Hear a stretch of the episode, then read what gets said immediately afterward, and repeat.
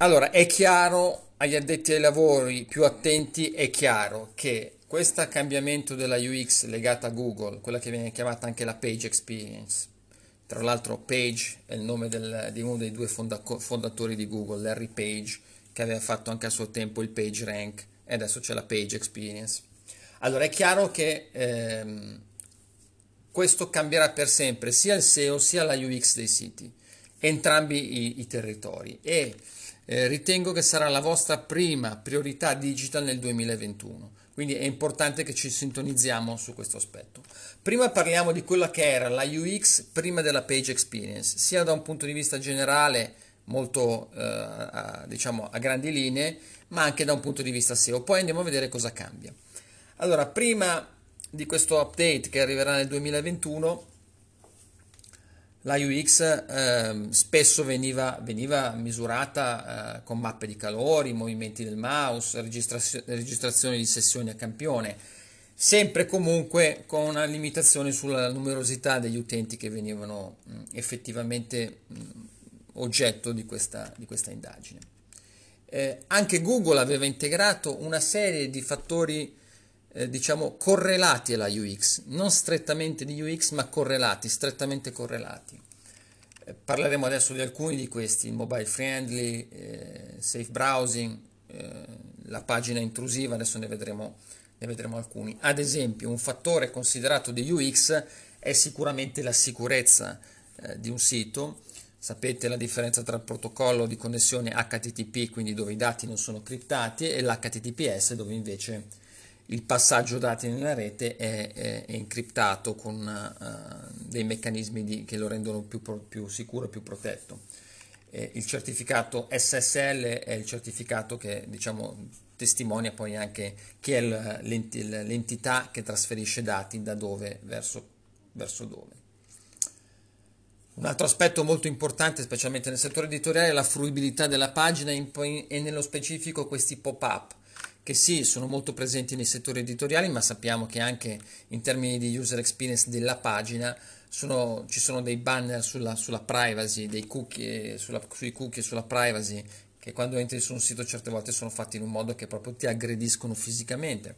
Ecco, quello è un fattore di user experience, che Google poi tra l'altro aveva già iniziato a guardare con attenzione. E questa che vedete è una schermata tratta da Google Search Console, ehm, che, so, che, so, che voi, voi tutti amate. E, ehm, qui la fruibilità della pagina era correlata al web design, ad esempio eh, da mobile gli elementi all'interno della pagina erano troppo vicini uno con l'altro, questo è un classico eh, diciamo, elemento di user experience da mobile, la distanza tra i vari elementi perché col dito se penso di cliccare il prodotto A poi invece clicco il prodotto B mi, mi, mi trovo in una pagina diversa, perdo tempo piuttosto che il testo piccolo da leggere. Ecco, sono, sono cose poi che già si, sta, si stanno guardando da qualche, almeno da qualche anno, almeno da 3-4 anni, da, a partire dal, dal, dal 2015. La fruibilità da mobile sicuramente lo è. Ecco, adesso però c'è una grossa novità, è questa uh, chiamata Page Experience, questa novità SEO UX, quindi nuovi indicatori algoritmici dell'algoritmo di Google. Voi sapete che l'algoritmo di Google è fatto di oltre 200 fattori di ranking che continuano a muoversi eh, in modo dinamico continuamente, si stimano più di 500 cambi l'anno. Da maggio ci saranno dei nuovi fattori di ranking che adesso vediamo, proprio dei parametri di ranking. Questi qua andranno a influenzare sia il ranking eh, e ovviamente misureranno l'usabilità di una o più pagine. La novità vera è che sono presi da sessioni reali su Chrome, non sono degli indicatori teorici presi con un tool, il famoso tool.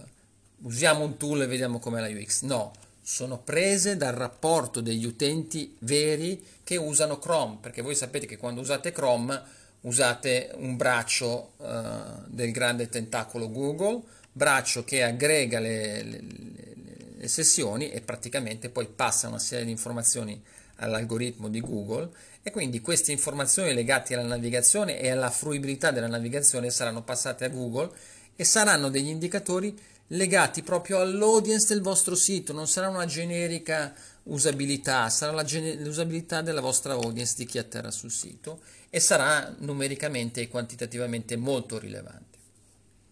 Quindi cosa succede alla SEO UX dopo questo aggiornamento della page experience che vedremo a maggio? Allora, innanzitutto, adesso prima di entrare su alcuni, alcune parole un po' di settore, dobbiamo dire che questo aggiornamento va a rispondere a delle domande concrete di user experience. La navigazione è partita bene, il server ha risposto velocemente, posso interagire con la pagina eh, velocemente, in quanto tempo. Um, l'elemento principale quanto si, si, carica più o meno velocemente. Adesso vedremo nel dettaglio questi, questi fattori algoritmici nuovi, ma di fatto sono domande che gli utenti eh, su, cui, su, cui, dobbiamo farci proprio sugli utenti tutte le volte che andiamo a vedere l'andamento di un sito.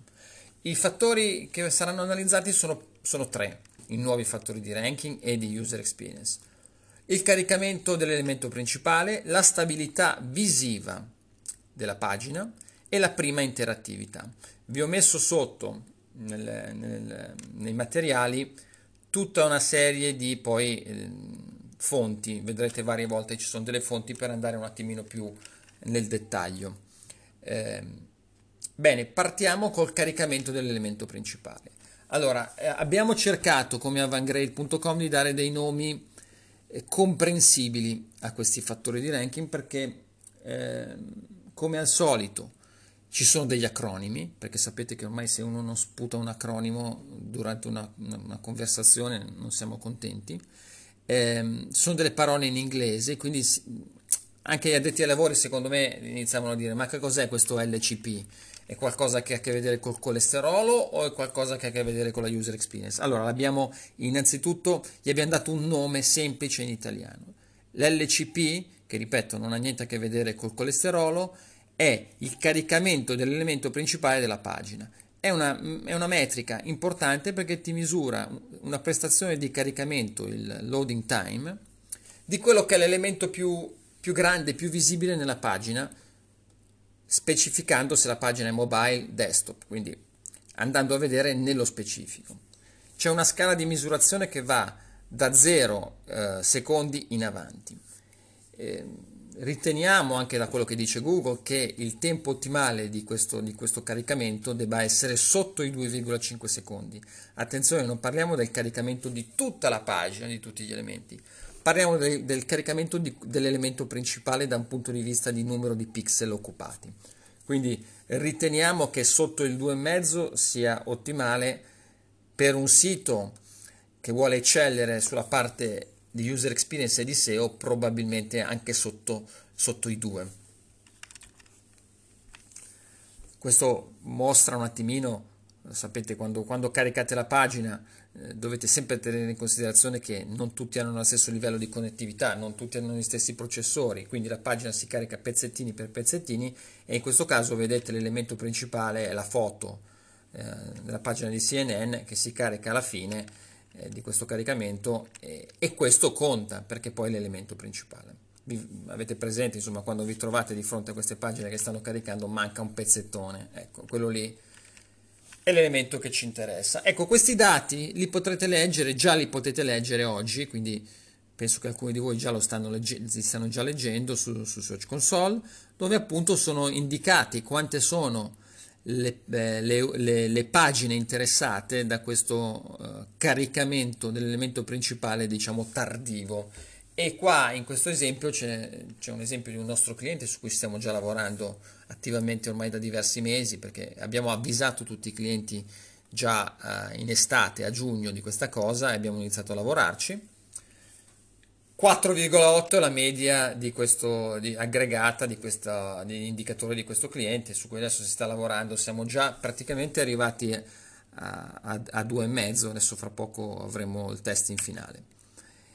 Questo è quello che dovete fare anche voi. Il secondo elemento eh, estremamente importante in termini di user experience su Google sarà la stabilità visiva della pagina.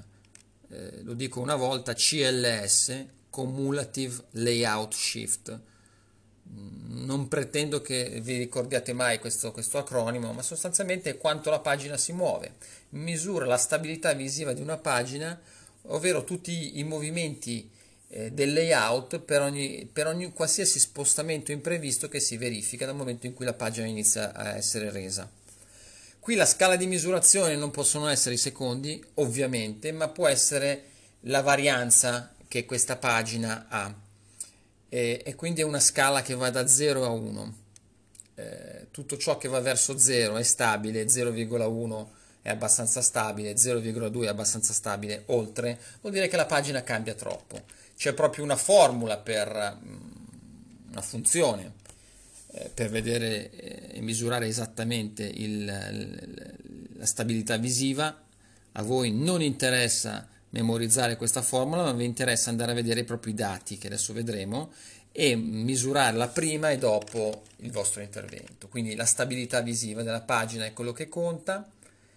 Eh, in questo caso, anche qua, questo cliente ha una stabilità visiva dello 0,41 che non è molto stabile, ricordo più sei verso lo 0 più sei stabile, più sei verso l'1 verso l'1 sei molto instabile. Quindi qua è abbastanza instabile, 0,41 da desktop, li vedete, ci sono tutte le pagine. Ehm, si può vedere da mobile ed è diversa ed è a livello di pagina. Ricordiamoci che la stabilità visiva viene misurata e eh, risolta a livello di gruppo di pagine. Quando lo risolvi su un modello, un template, poi lo risolvi su tutto. Quindi questo, devo dire, eh, facilita molto le cose, crea tantissime sinergie, specialmente se state pensando ad un restyling del sito. La stabilità visiva anche a livello desktop va controllata perché ricordiamoci che sì è vero che il traffico mobile eh, è diventato eh, predominante, ma è anche e soprattutto vero che nel business to business eh, e anche negli e-commerce business to business il desktop ha un, un, ruolo molto importante, il portatile e il desktop hanno un ruolo molto importante. Passiamo al terzo elemento dell'interattività e questo mh, mm, è molto interessante e devo dire è un elemento anche che non, non, su tutti i siti si rileva subito, nel senso che i primi due che vi ho detto ehm, sulla base dei nostri clienti li abbiamo trovati su praticamente tutti i siti, la rilevazione, eh, su questo terzo elemento mh, mm, no. E allora il first input delay è l'interattività, la prima interattività è un elemento che va a misurare, è un indicatore che va a misurare in millisecondi il tempo che intercorre tra la prima volta in cui l'utente interagisce con la pagina e il momento in cui poi la pagina risponde. Quindi ad esempio sugli e-commerce è fondamentale, sulle landing page è fondamentale. Io arrivo sulla landing, voglio compilare per dare una serie di informazioni, richiedere, aggiungere al carrello, ehm, togliere dal carrello. Ecco, questo elemento è fondamentale perché misura in quanto tempo io posso interagire e mi risponde il server. La scala di misurazione qua va da 0 in avanti, ehm, il feed, quindi il first input delay, il, il tempo di prima interattività è ottimale, è sotto i 100 millisecondi, quindi la pagina si è caricata, il grosso elemento c'è, io vedo tutti gli elementi, voglio dare un input, mi deve rispondere sotto i 100 millisecondi. Perché è così veloce? Perché l'input di solito è un input testuale e quindi è normale che ci sia una risposta rapida. Qui di nuovo il nostro esempio, tratto sempre da Google Search Console che va analizzata con estrema attenzione e con estrema competenza per andare a vedere cosa fare. Qui vedete eh, il mobile dove vengono dati i, i, vari, eh, i vari feed aggregati, quindi il tempo di, di prima interattività Insomma, quanto ci mette il browser a rispondermi e a permettermi di interagire? Questa è la domanda che, a cui risponde questo parametro. Eh, attenzione, alcune volte è tradotto come feed, alcune volte è tradotto con RPI, perché appunto c'è anche una questione di acronimi che vengono, diciamo, invertite le posizioni. Eh, anche qui, ecco, devo dire, eh, l'acronimo non ci facilita il lavoro, noi ricordiamoci sempre, eh, prima interattività, feed, first input delay, quanto tempo ci mette a interagire con me il, la pagina. Quindi oggi eh, quello che stiamo facendo è assolutamente convergere eh, all'interno di una visione nuova e olistica del SEO e della user experience, che erano due mondi ehm, vicini ma che non avevano delle metriche comuni. Oggi di fatto ehm, c'è un set comune e di fatto noi abbiamo un po' giocato con questa, con questa terminologia, però di fatto la UX e SEO convergono in matrimonio, volano eh, insieme verso delle nozze. Eh, prima chi faceva SEO non voleva parlare tanto di UX, chi faceva UX non voleva parlare di SEO, oggi con questo passaggio che io ripeto, ritengo epocale l'atto algoritmico, Google ci sta dicendo sono due elementi da tenere in considerazione, sono due elementi complementari, dovete, vi diamo del tempo, vi diamo un anno, dovete assolutamente metterli a posto perché il ranking cambierà eh, pesantemente nel momento in cui entreranno eh, in essere questi, questi, questi aggiornamenti algoritmici. È una situazione win-win, sicuramente perché se l'utente eh, interagisce meglio e se il mio ranking su Google aumenta, ecco sicuramente una situazione win-win. Allora, io ho voluto ipotizzare già una serie di passi da darvi. Uh, oggi abbiamo questo webinar, ne avremo un secondo un po' più tecnico la prossima volta, però voglio già darvi dei passi. Allora, la prima cosa che dovete fare, dovete andare in azienda e spiegare questa cosa, soprattutto nelle aziende eh, dove ci sono dei silo separati, quindi c'è quello che fa UX che non parla con quello che fa Google Ads e non parla con quello che fa SEO. Allora andate e spiegate, avrete i materiali, spiegate un attimino la situazione, e misurate i tre indicatori di UX SEO. Se la vostra agenzia SEO che vi segue eh, è dirigente ve, la, ve l'avrà già eh, comunicati e accennati o lo sta per fare, se non lo sta per fare mi preoccuperei. A questo punto eh, vedete a che punto siete. Magari siete già in una situazione buona e quindi c'è poco da fare. Eh, è probabile però che non è così, che non siete, non siete già a regime, perché insomma da quello che vediamo stimiamo che un, circa un 6-7% dei siti è abbastanza a regime o a bene a regime su questi nuovi indicatori. A questo punto, misurati i tre, i tre indicatori che vi ho fatto vedere prima, individuate le aree di miglioramento e decidete oggi quando e come sistemare il tutto. Attenzione perché c'è bisogno di coinvolgere il designer e lo sviluppatore.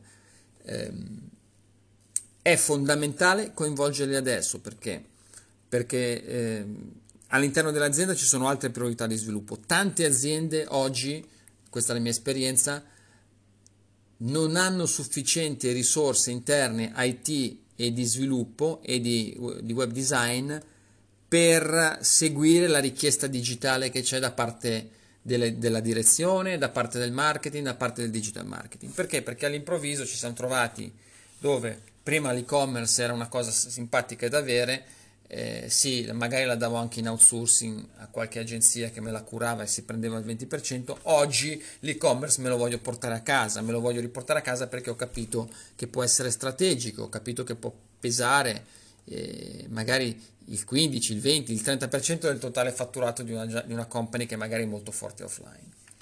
Quindi non è detto che queste modifiche possano essere fatte in breve tempo, anzi io stimo mediamente delle tempistiche dai 3 ai 4 mesi, quindi se adesso è dicembre, mi metto a lavorare adesso ragazzi, eh, vedete che già siamo a, a, marzo in cui io ho completato tutto, a meno che avete un'infinità di, di sviluppatori e designer, allora alzo le mani e vi dico ok. Coinvolgete la UX ovviamente, spiegategli se siete responsabili della UX, bene, eh, adesso con questi due cicli informativi eh, sarete diciamo sul pezzo se, se, però avete bisogno, che non siete responsabili della UX, tirate dentro quelli della UX. È una questione anche organizzativa, se siete i SEO dovete tirare dentro quelli della, della UX. Allocate le risorse per tempo, dopodiché quando avete già questi template eh, validati o abbastanza validati, anche su poche pagine, sparateli online. Sparateli online e vedete cosa succede e rimisurate questi tre indicatori a quel punto avrete già una, una, una situazione, se partite adesso, ad aprile siete a posto. E quando arriva eh, quello che io sto chiamando ormai la UX Geddon, voi siete a posto, avrete, avrete, probabilmente un aumento di ranking e in più avrete degli utenti mediamente più soddisfatti in termini di user experience. Il prossimo eh, modulo eh, che faremo insieme eh, sarà focalizzato sulla, sulla, sull'e-commerce e vi dico già di cosa parleremo in modo tale che vi, vi preparate, poi adesso lascerò lo spazio a delle domande. Allora, la prossima volta avrete misurato da Search Console questi indicatori, la vostra agenzia SEO vi avrà già fatto un, una reportistica, voi stessi che siete i SEO interni avrete visto com'è la situazione. Se avete delle domande me le chiedete la prossima volta. Sempre la prossima volta vedremo come includere questi dati della Page Experience dentro Google Analytics, quindi dentro il sistema di reportistica del sito, che tra l'altro adesso eh, alcuni già stanno passando l'Analytics 4.0 legato agli eventi, ecco, attraverso gli eventi si, può sparare, si possono sparare gli indicatori di page experience, quindi è un, un, è un cambio tra l'altro connesso, ecco, questo non ho ancora sentito dire, ma il passaggio a Google Analytics 4.0, che è un sistema di misurazione più legato agli eventi, è assolutamente in sinergia col passaggio ad un focus sulla user experience. E poi con una pagina dei risultati da maggio che avrà delle etichette user friendly, user friendly, avremo proprio delle etichette nella, nella SERP. Sempre la prossima volta vedremo alcune priorità per gli e-commerce, faremo degli esempi se non siete ancora dentro alla, alla risoluzione del vostro, faremo degli esempi. Vi darò un escamotage se arriverete tardi a, questo, a questa rivoluzione SEO UX, vi darò un escamotage che vi permetterà probabilmente di limitare i danni. E l'ultima cosa, vi daremo uno, uno, un modello, uno strumento per eh, stimare l'impatto, cioè stimate l'impatto di quella che sarà la, la, lato SEO, una gestione efficace della SEO UX o una gestione non efficace. Bene, ehm,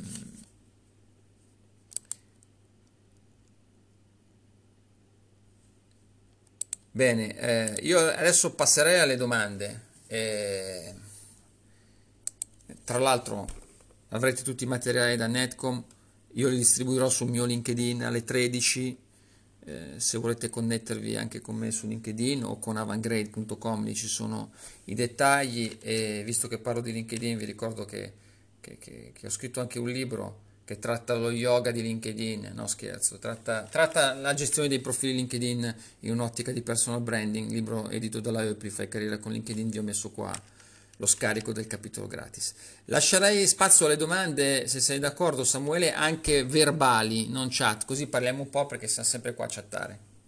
Questo strumento, ci, questi indicatori che ci, dà, che ci dà Google ci, ci permette di fare una cosa, mettere fuori una pagina nuova e vedere, mandargli del traffico, perché devi mandargli del traffico, e vedere subito se la UX che abbiamo messo su eh, è, diciamo, corretta.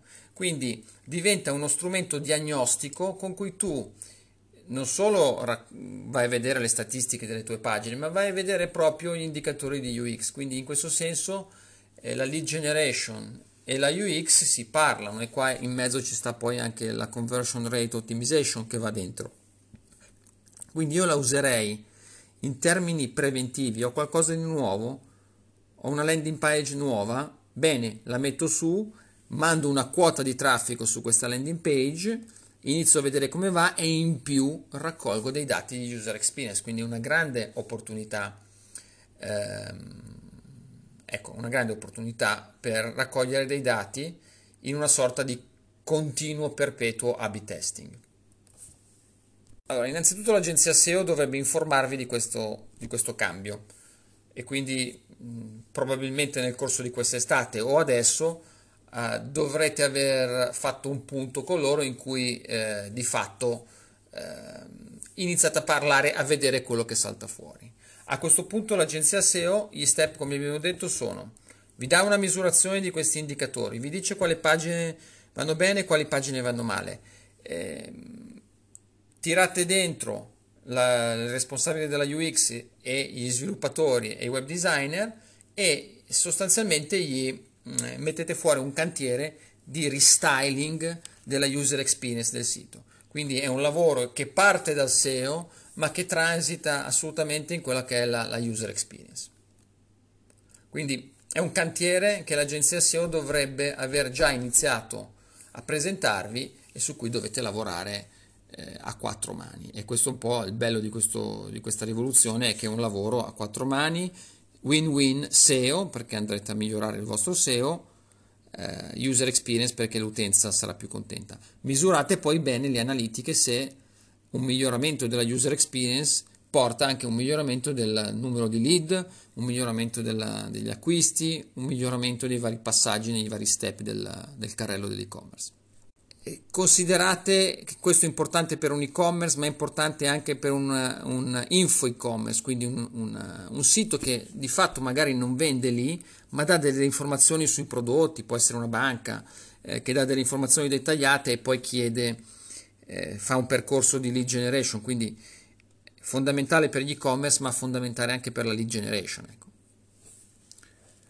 Eh, nel sondaggio, tra l'altro, ecco il sondaggio perché Google ha annunciato questo cambio un anno prima. Beh, eh, siete tutti d'accordo perché questo cambio avrà un grande impatto. Eh, secondo risultato, perché richiede molto lavoro? Sì, richiede anche molto lavoro. Le due risposte sono quelle più, più importanti. È un, è un, lavoro che deve iniziare adesso, deve iniziare adesso, soprattutto se siete una grande azienda, dovete mettere sul tavolo la questione oggi eh, in modo da essere pronti a maggio. E questo è il motivo anche per cui Google gli ha dato così tanto tempo, perché sa, hanno capito che ci vuole tempo. Loro gli indicatori ce li stanno già dando. Ergo sarebbero anche pronti a marzo, come avevano inizialmente detto, però hanno capito che il mercato non era pronto. Noi stimiamo che l'impatto maggiore di questa, um, di questa User Experience Geddon sarà sugli e-commerce innanzitutto, sarà sui siti editoriali perché c'è una parte di cui accenneremo la prossima volta, sostanzialmente Google ha anche annunciato che potranno partecipare alle web stories anche le pagine che non sono eh, congegnate appositamente cosiddette AMP, quindi anche i siti editoriali avranno un impatto molto importante e quindi e-commerce in prima, in primis, siti editoriali in secundis, specialmente quelli grandi. Ehm, è tutto una, diciamo, Google eh, sta andando nella direzione con questa azione, secondo me, sta andando nella direzione di diventare nella SERP noi vedremo dei suggerimenti user friendly, non user friendly. Questo è un primo passaggio in cui Google vuole diventare in assoluto quello che raccomanda il sito non solo in termini di ranking ma di valutazione. Quindi quale sarà ad esempio l'impatto sul CTR che vedremo? Quando Google metterà, perché le metterà all'inizio, delle piccole etichettine, sito user friendly ad alcuni siti, quale sarà l'impatto sul, sul, sul CTR? Io stimo molto alto, quindi prevedo veramente eh, un cambio che eh, potrà spostare il 30-40% del traffico di un sito.